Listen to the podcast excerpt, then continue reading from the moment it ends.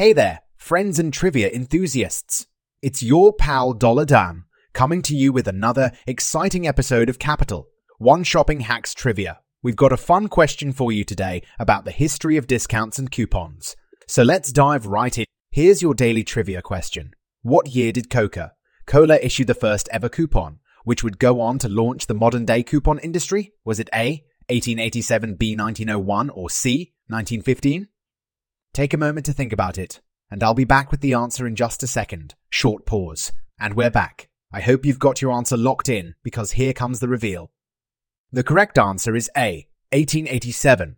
That's right, Coca Cola issued the first ever coupon way back in 1887, which offered recipients a free glass of their iconic beverage. This simple piece of paper helped to launch the modern day coupon industry that we all know and love today. Thanks for playing today's trivia with me, folks. I hope you learned something new about the history of discounts and coupons. And always remember, today's trivia was sponsored by Capital One Shopping. Learn more in our show notes. Stay tuned for more exciting trivia questions and be sure to download here.